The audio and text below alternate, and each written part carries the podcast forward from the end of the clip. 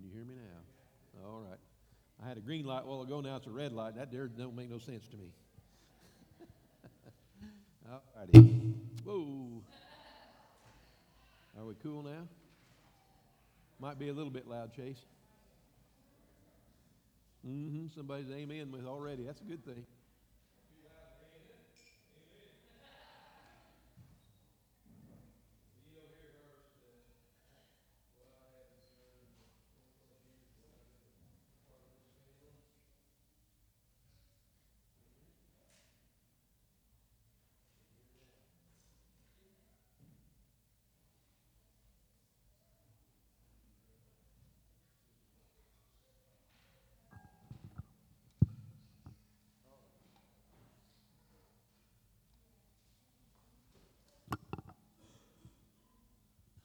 Get unhindered here.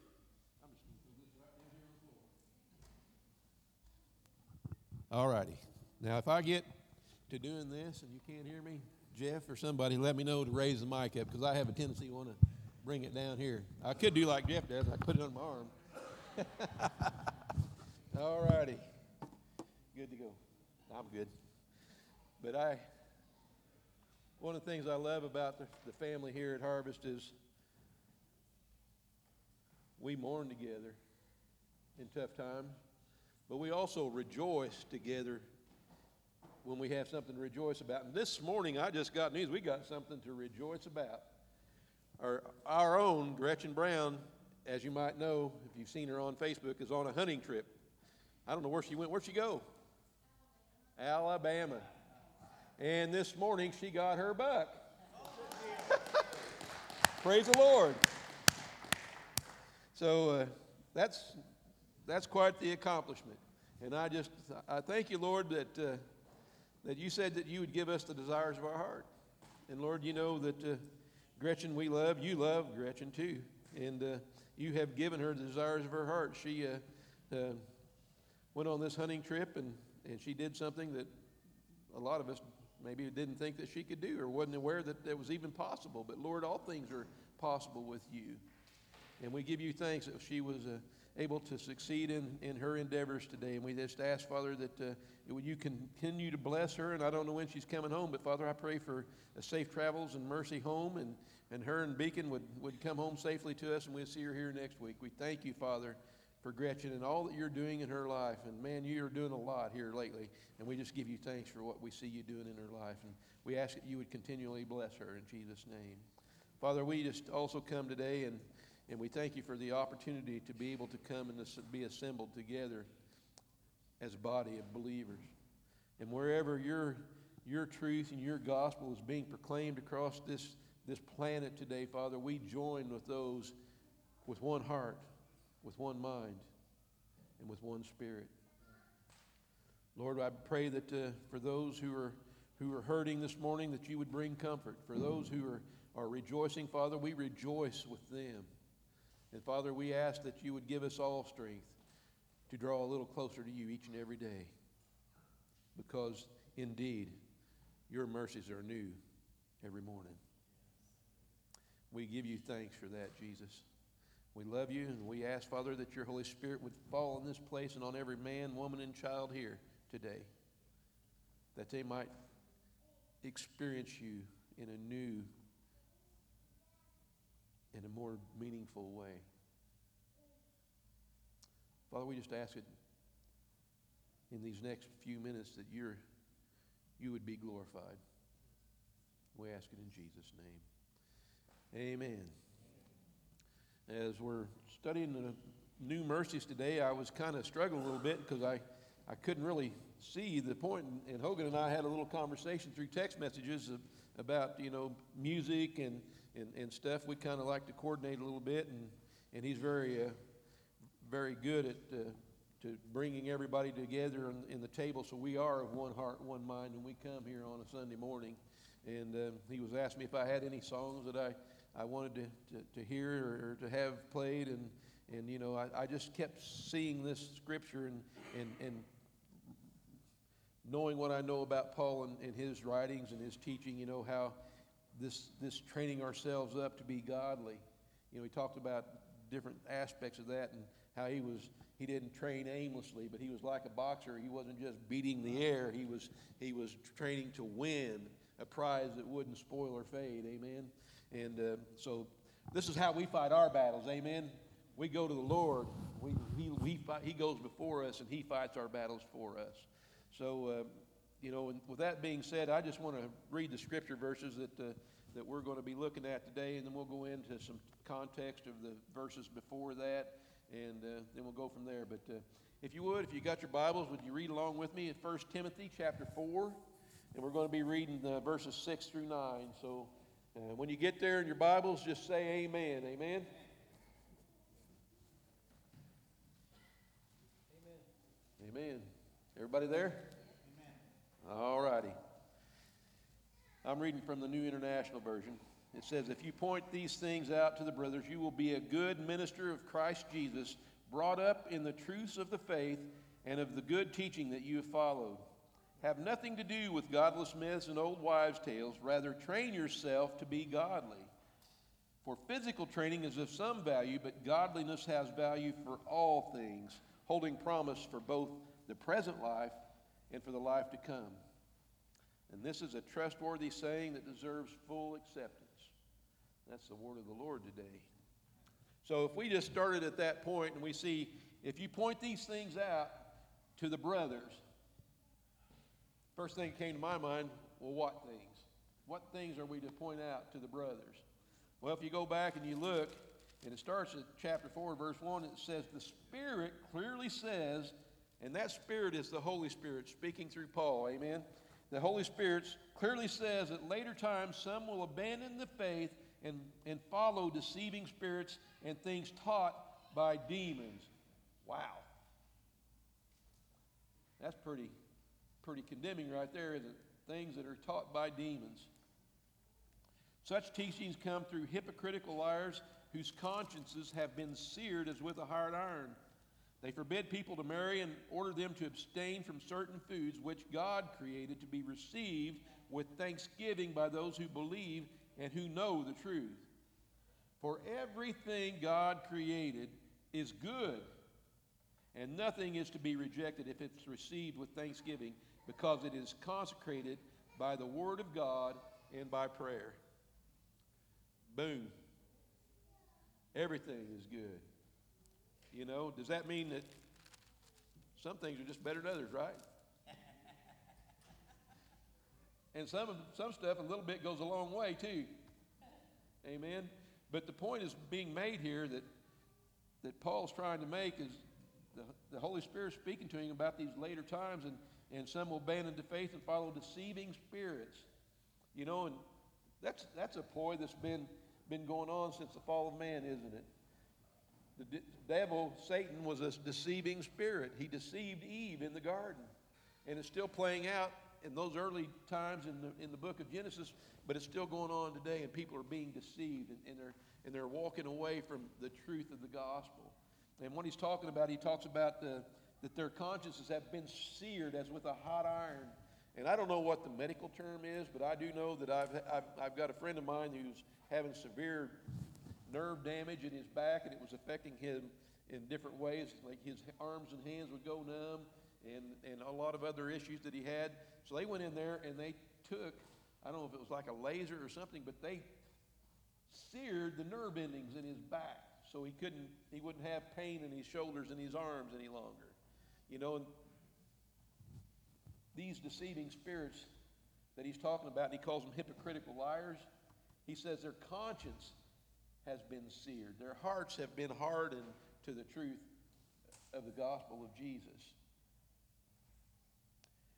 You know, and I thought about this, and he talked about abstaining from marriage and abstaining from certain kinds of food, and I, I began to, to, to go back to Matthew chapter 23, where he was calling out the, the teachers of the law and the Pharisees. Remember that? And he says, Woe to you, teachers of the law and Pharisees, you hypocrites! You shut the kingdom of heaven in men's faces, and you yourselves won't enter, nor will you let those enter who are trying to. And he says that, that you, you travel over land and sea to win a single convert, and when he becomes one, you make him twice as much a son of hell as you. That's pretty, pretty damning, isn't it? When Jesus is saying that about you, that's pretty damning. And he goes on and says, Woe to you, teachers of the law and the Pharisees, you hypocrites! You give a tenth of your spices, your mint, your dill, and your cumin, but you have neglected the more important matters of the law justice, mercy, and faithfulness. You should have practiced the latter without neglecting the former. You blind guide, you strain out a gnat and swallow a camel. Because you see, it in, the, in their Jewish law and the man made regulations they had, a gnat was considered an unclean animal, so they would strain their, their water before they drank it so they might not swallow a gnat, therefore eat an unclean animal, right? And Jesus is calling them out and saying, You guys are straining out gnats, but you're swallowing camels. You, you, will, you will do all these little bitty fine detailed things to show how holy you are, but you've neglect, neglected the greater things of, of the faith and of the law. What are the two greatest commands? They neglected doing those things. They didn't lift a finger to help anybody. They were too busy looking godly. Amen. Remember that old saying that you're too, how is it? You're too heavenly minded to be any earthly good?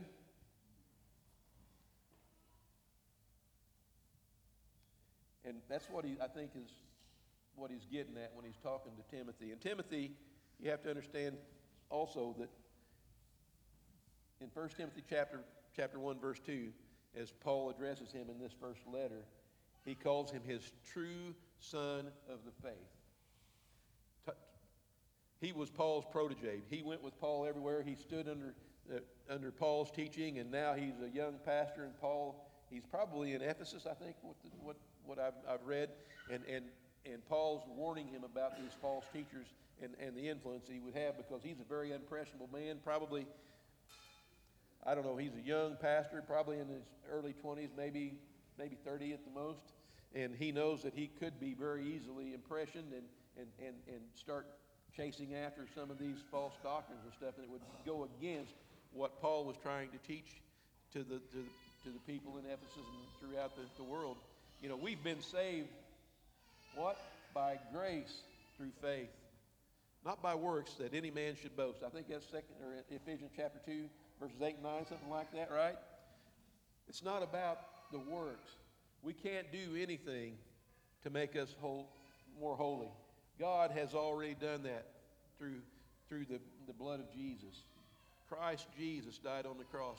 And I think that the term that they use for people that go through these, these extreme thing, portions of self denial, they call it asceticism, where they, they, they, they want to, people to see them suffering. You know, I think Jesus called them out for, for fasting and say, Oh, I'm so hungry. you know, they put the focus on themselves and not on God. They want the glory to be for them and not for, for the one that they should be glorifying, which is God. Right? Does that make sense to you guys? So that's what I think Paul is trying to warn Timothy about when he's, when he's talking about this stuff. He says that everything that they do, the Pharisees and the teachers of law, is done for men to see, you know. And, uh, you know, he, the Bible does teach us that we are to, to, to take up our cross and deny ourselves, but, you know, it doesn't say that we should do these things so that people would see how godly we are. We're supposed to glorify God, right? People, Jesus told us that last command that he gave his disciples as I have loved you, so you must love one another, so that by this men might know that you truly are my disciples. You know, those, those greater things of the law, loving God with all your heart, your mind, your soul, and your strength, and loving your neighbor as yourself, those things cannot be neglected. Those have to be put first so that people will glorify God, not us. It's not about us. Never has been, never will be. It's about Him. Right? You know, and I hope that as a body of believers, when people see us out on the street, that they might know that we are followers of Jesus Christ by the way that we love, the way we care about people, to let the way we let them know that they are they matter to us, they are important to us. Because it doesn't really matter what building we go to on a Sunday morning, especially not if we live like the rest of the world out there and we can step over somebody laying desolate in the street. That wasn't in my notes, but I just thought the Holy Spirit told me to lay that on you. Does that make sense? Okay. So he goes on, and he, that's the context, I believe, of, of what he's talking about here in, in 1 Timothy chapter 4, verses 6. Let me gotta get back to it now. But he says, you know, having nothing to do with this kind of stuff, he said, you'll be a good minister of Christ Jesus, brought up in the truths of the faith and the good teaching that you'd followed. He was been brought up through the faith by Paul. He had, you know, his grandmother and his mother were followers of Jesus, but Paul was the guy that took him under his wing, and, and he followed him on a lot of his, on, on a lot of his journeys and, and whatnot. Now he's at Ephesus and, and, and being a pastor there. So he's telling him, you will be a good minister of Christ Jesus, brought up in the truths of the faith and the good teaching that you followed if you, if you point these things out to the brothers, making them aware that this is not of God. This is not of God. But so many times we get caught up in that stuff, don't we? We think if we'll just be, we'll just do this or we'll just do that, it'll make us more holy. You know what? The blood of Jesus already did that for you. The blood of Jesus already did that. You know, and I guess that this, this not only in Ephesus, but in Colossians, I, I was, I think it's in Colossians chapter 2, that the same stuff was going on. Find my notes again. And Paul had to address them there.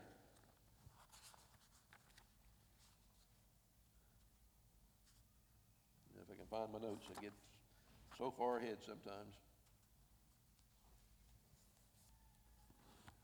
I got a note here somewhere in my Bible. Let me see if I can turn to it real quick. There it is. It says here in verse 13 of chapter 2 of Colossians, it says, When you were dead in your sins and in the uncircumcision of your heart,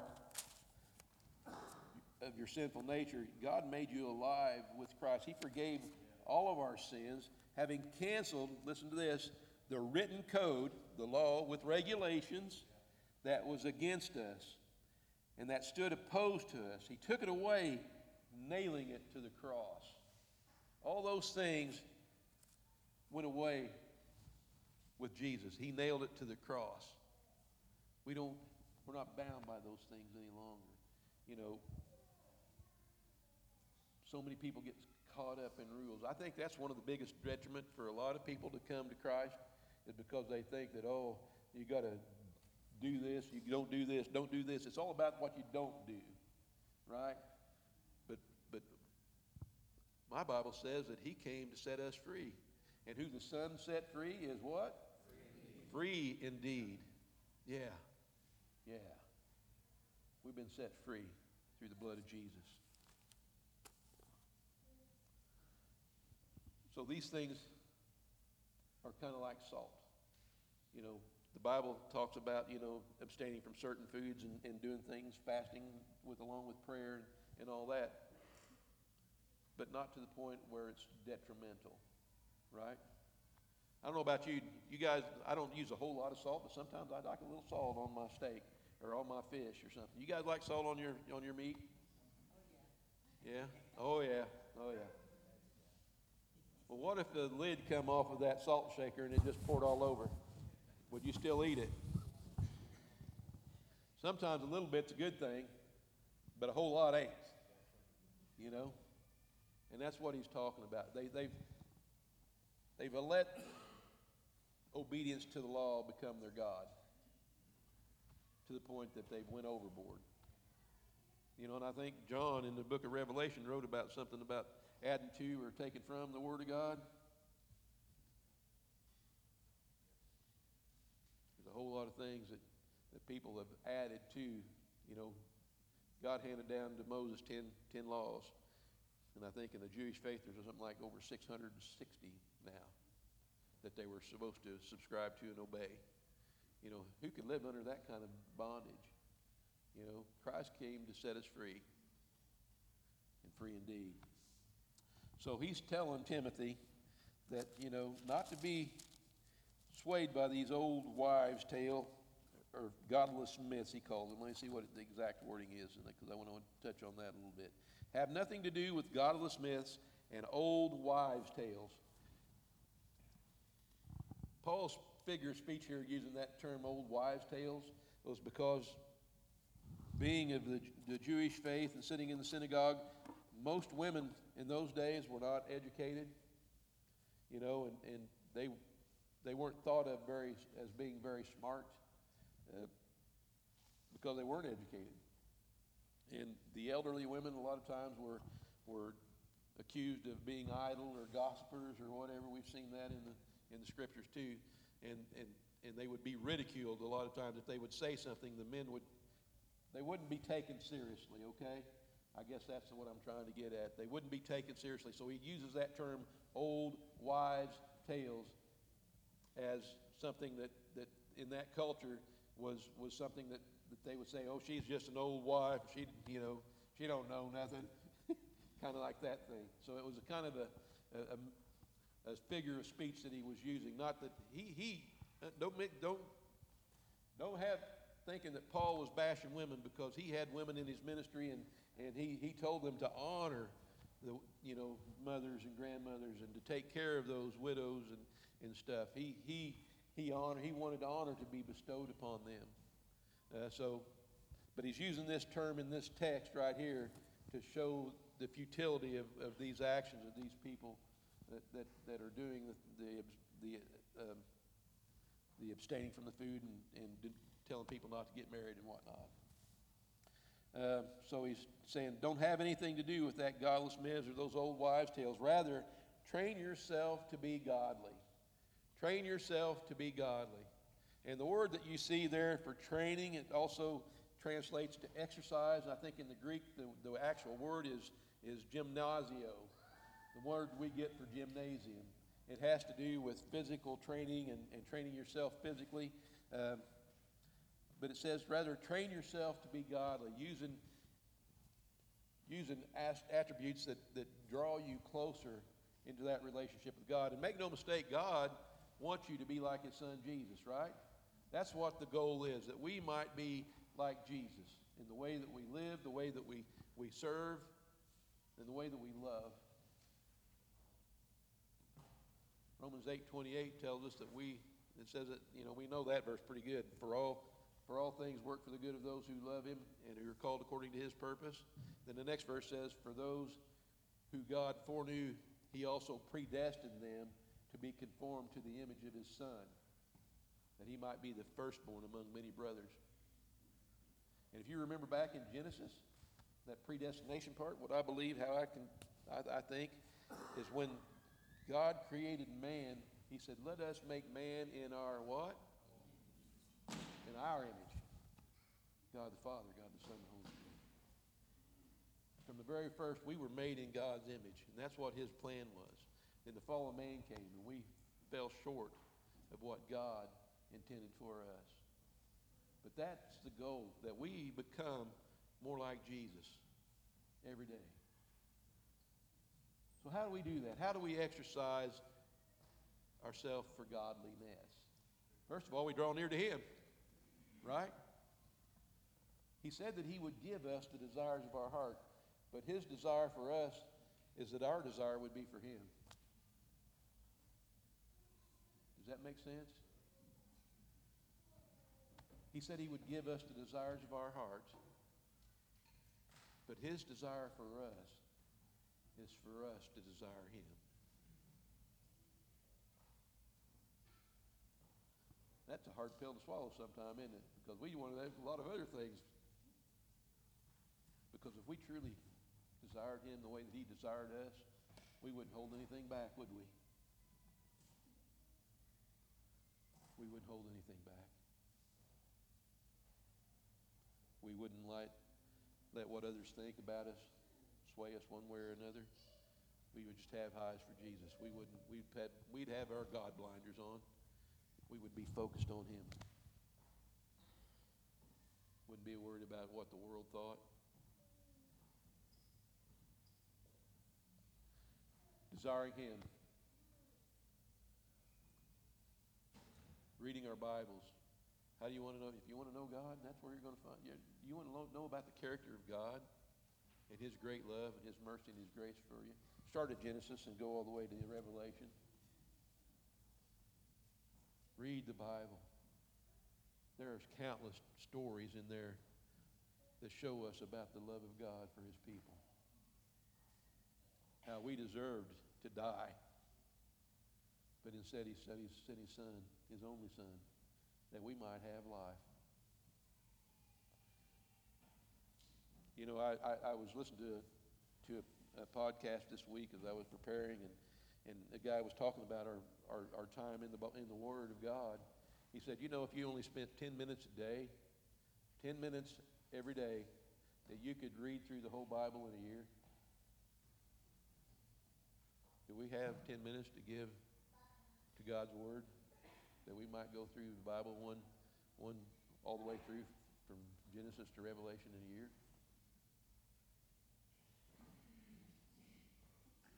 You know, and, and, and some of us, and, and me included, I've read the, through the Bible several times in my life. Some things I still don't understand. Some things the Holy Spirit hasn't revealed to me just what that means. But every time I read to it, I find something that the Holy Spirit's revealed to me and, and given me greater understanding on.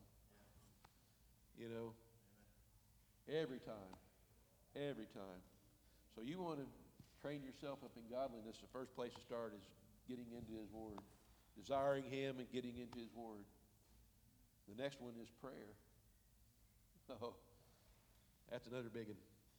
And I don't mean just sitting down in the meal, thank you, Lord, for this, because that's, that's important that we give thanks. You know, he's talking about receiving everything that God has given us with what? Thanksgiving.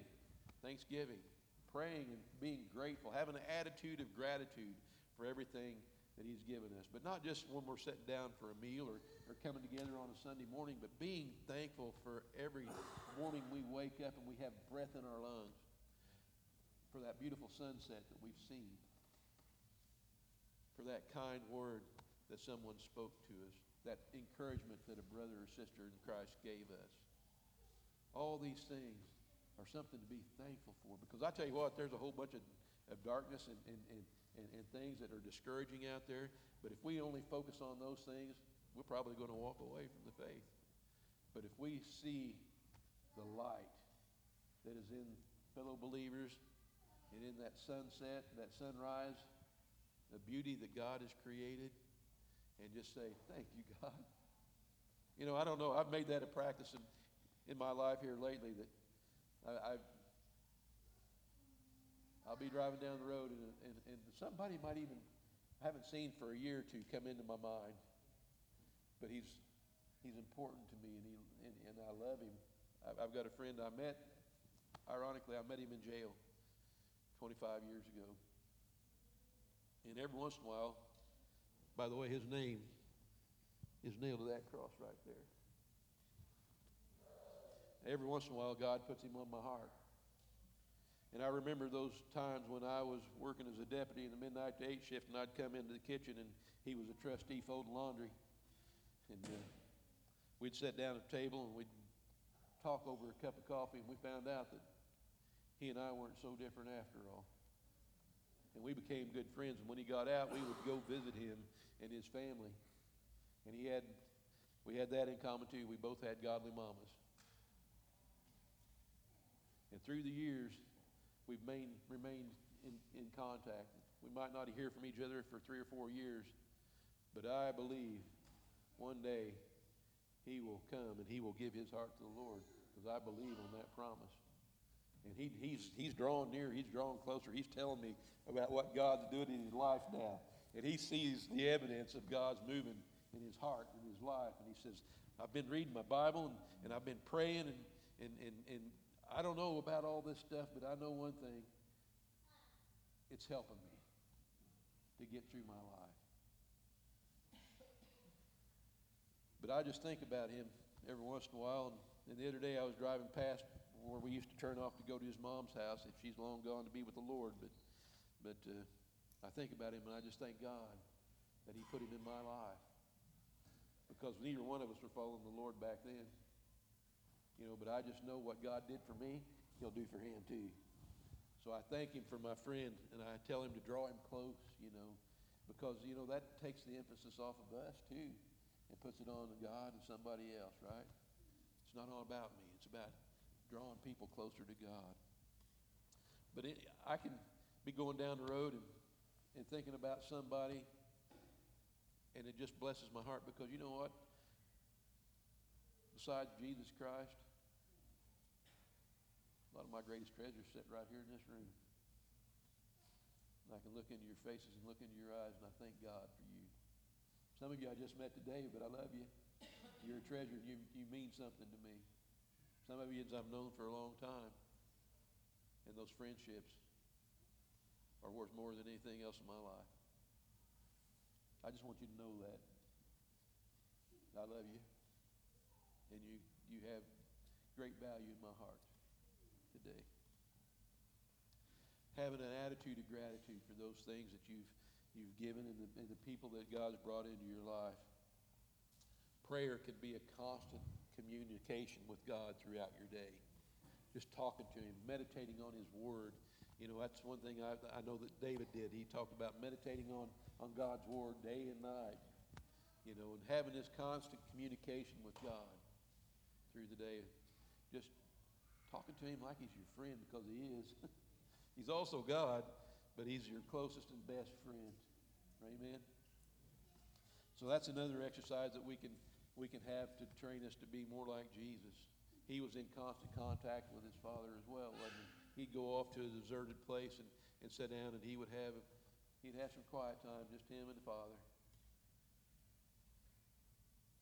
And in the midst of everything that was going on and people tugging him and wanting him to do things, that was a special time for him, and it should be a special time for us as well. Meditation goes right along with it. You know, we talked about David and how he would meditate on God's word to gain understanding. The Holy Spirit will give you understanding, and he draws us closer into that relationship. You know, and the, and the next thing that, that draws us closer to God is, is sharing time with one another. I think back years and years ago when I first dedicated my life to the Lord, and, and Dean Loniger had me uh, teaching a group of young young males, young men. Uh, we went through a series called Experiencing God. You guys remember that book or that teaching? It was very good.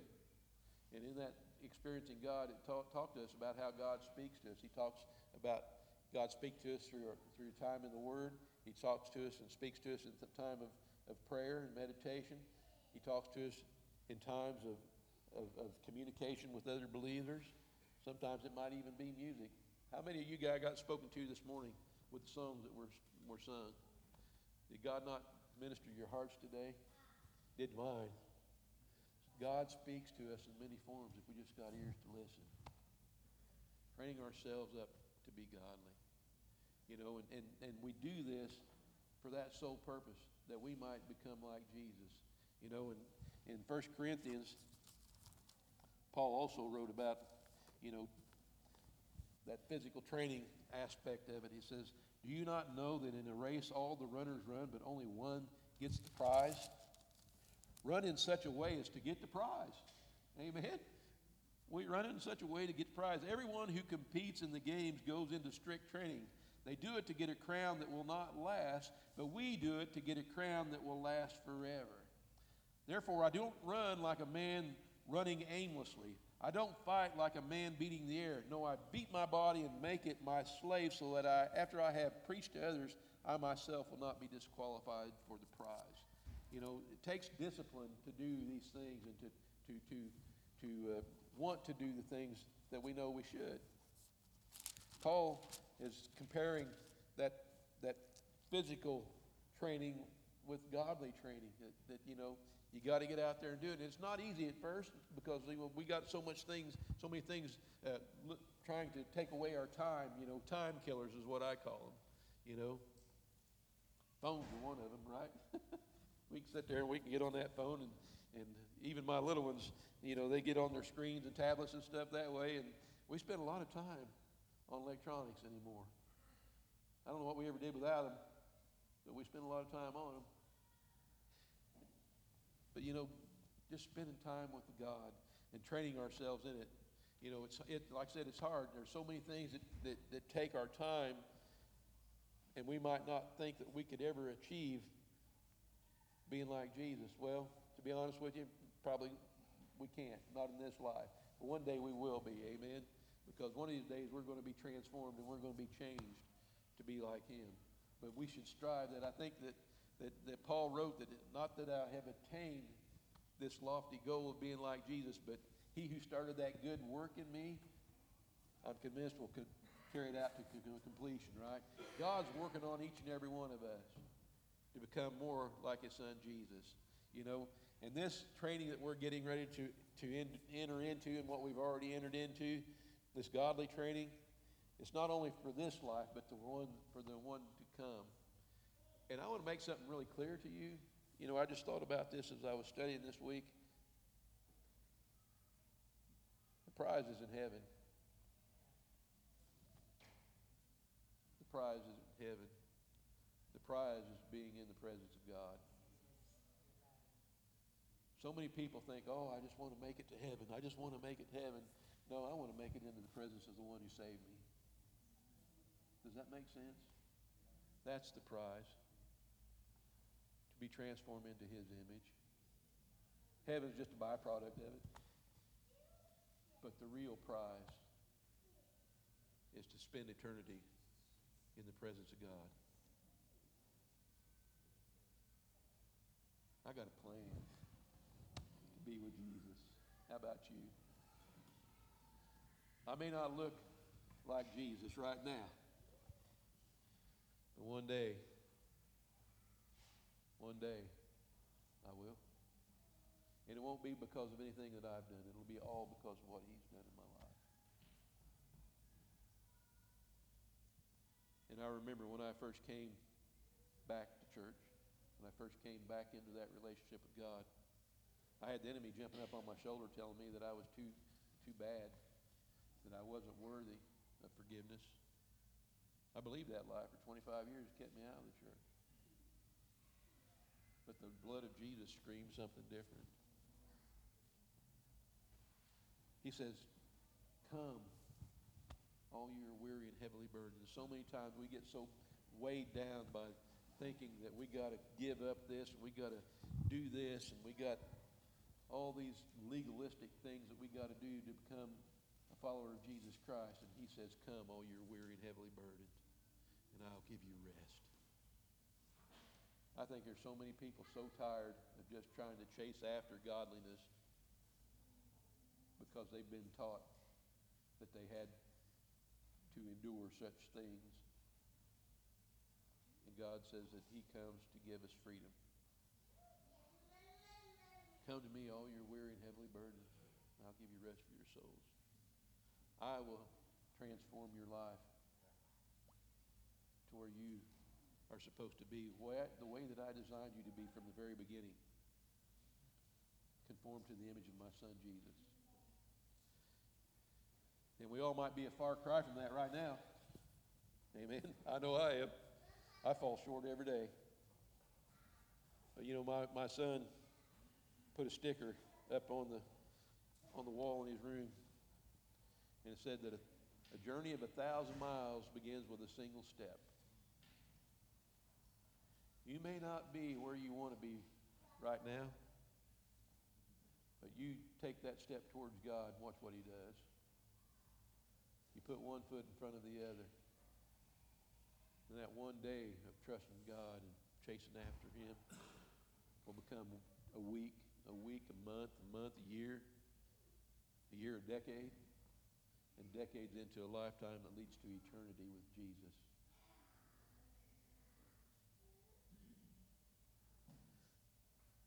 Because the sad fact of the matter is, unless Jesus comes again, we're all going to face death physical body death.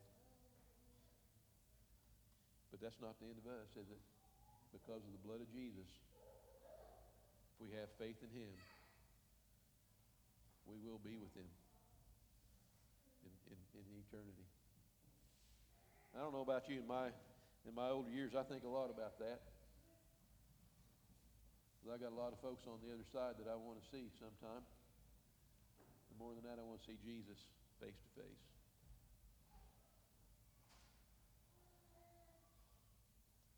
because he's the, the prize that I want to win.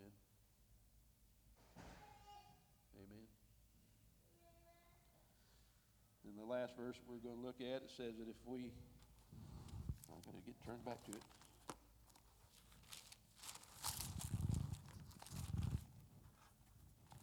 Well, where'd my ribbon go?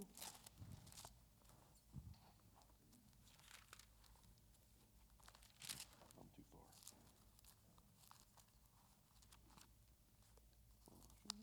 There it is. I'm sorry.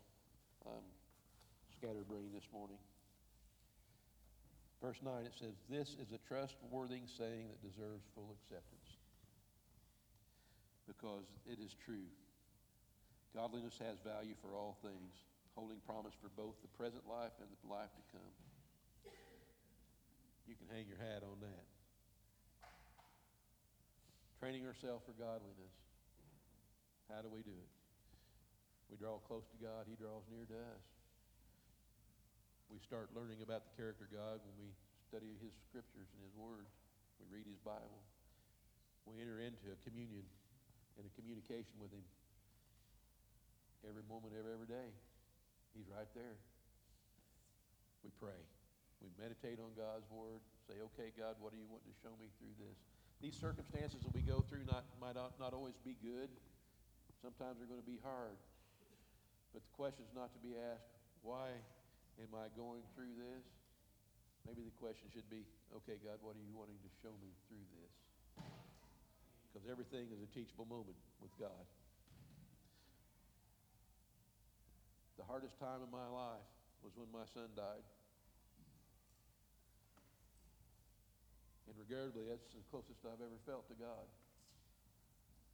The Bible is true when it says that God is close to the brokenhearted and he saves those who are crushed in spirit. But you know, the reason I believe that that was is because that's probably the closest I ever tried to draw near to him. Because I couldn't do that in my own strength. I needed him in a big way. And he was faithful. He's always been faithful. Scripture saying, taste and see that the Lord is good because he is. Everything that God gives us is good.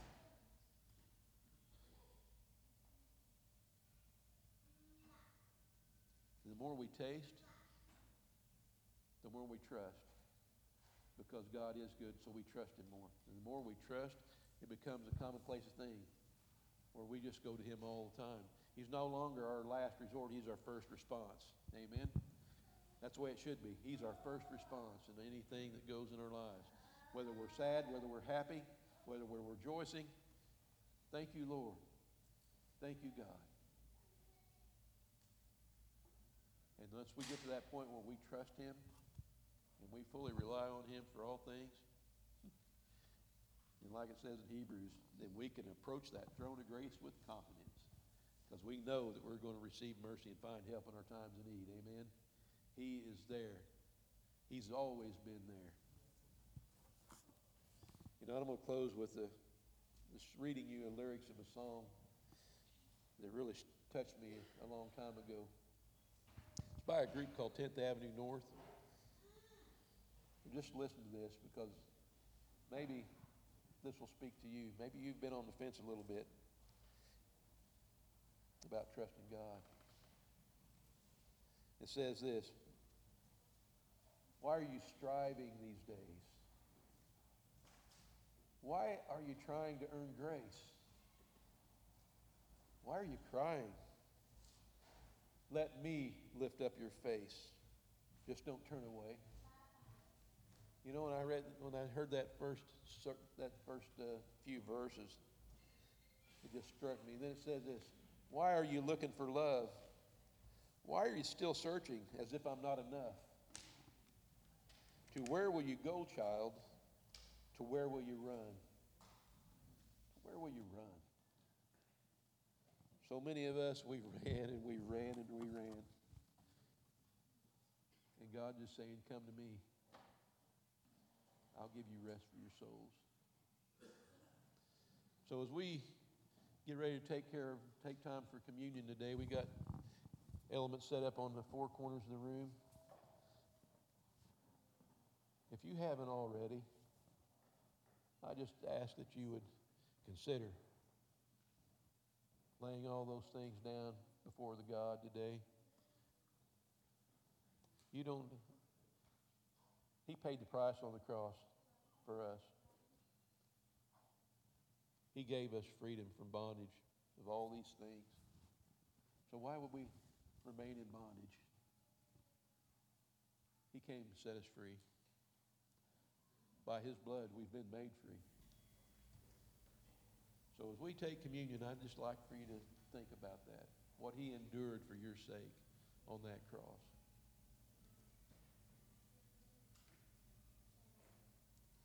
And after you've pondered those things,